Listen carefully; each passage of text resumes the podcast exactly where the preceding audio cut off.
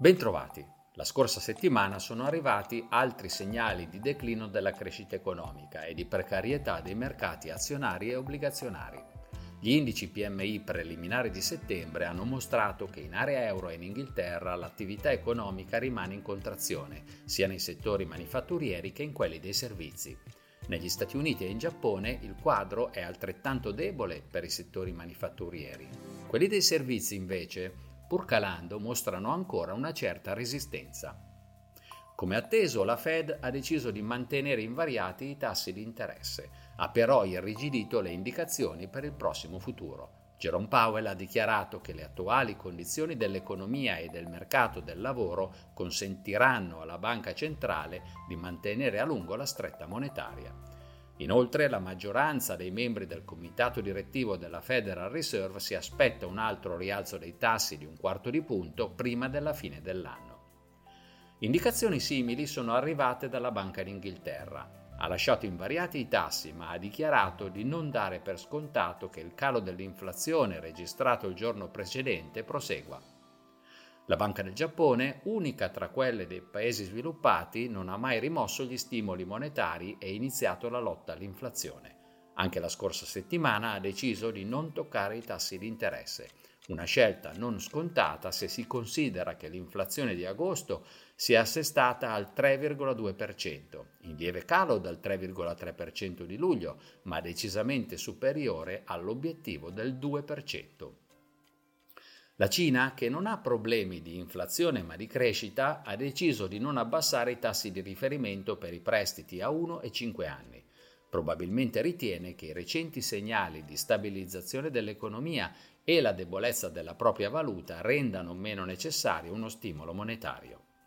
A peggiorare il già cattivo umore degli investitori hanno contribuito anche altri fattori. Il Brent a 95 dollari al barile, lo sciopero dei lavoratori del settore automobilistico in America e il rischio che molte attività svolte da agenzie federali statunitensi si fermino. I membri del Congresso hanno tempo fino al 1 ottobre, data in cui prende il via il nuovo anno fiscale, per trovare un accordo sulla spesa pubblica. Al termine della settimana registriamo un calo sia per i mercati azionari che per quelli obbligazionari.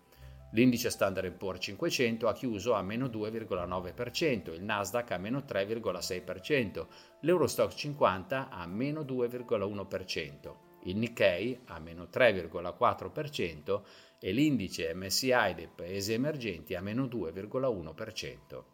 Il rendimento decennale dei titoli di Stato americani è aumentato di 12 punti base, toccando i massimi da 16 anni. Stessa tendenza per i rendimenti tedeschi, aumentati di 6 punti base e ai massimi da 12 anni. Il prezzo del Brent ha interrotto la corsa e chiuso a meno 0,7%. L'oro e il dollaro non hanno avuto variazioni di rilievo. Concludiamo ricordando che questa settimana potremo monitorare negli Stati Uniti l'indice PCE dei prezzi al consumo di agosto, un indicatore che la Fed osserva sempre molto attentamente. Vedremo anche la fiducia dei consumatori di settembre e gli ordini di beni durevoli di agosto. Avremo inoltre a disposizione l'inflazione preliminare di settembre in area euro. Il Giappone pubblicherà l'inflazione di settembre nella città di Tokyo. Come le giornate d'autunno, le economie si stanno raffreddando mentre le banche centrali sono riluttanti ad allentare la stretta monetaria. Gli investitori temono lunghe notti invernali in cui i tassi di interesse salgono e gli utili delle aziende quotate scendono. Non è questo lo scenario più probabile, ma non possiamo escluderlo. Manteniamo dunque una certa prudenza per meglio affrontare i periodi bui e attendere con serenità il ritorno della luce. Alla prossima!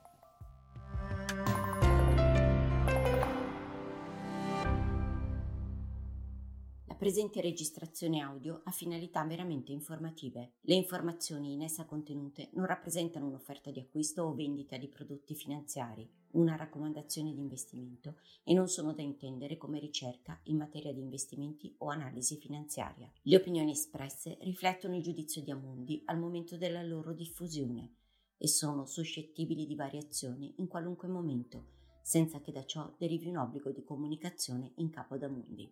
Non si garantisce l'idoneità a qualsiasi scopo di investimento delle informazioni fornite, le quali non devono essere utilizzate come unica base per assumere decisioni di investimento. Eventuali dati riferiti a performance passate non sono un indicatore attendibile di performance attuali o future.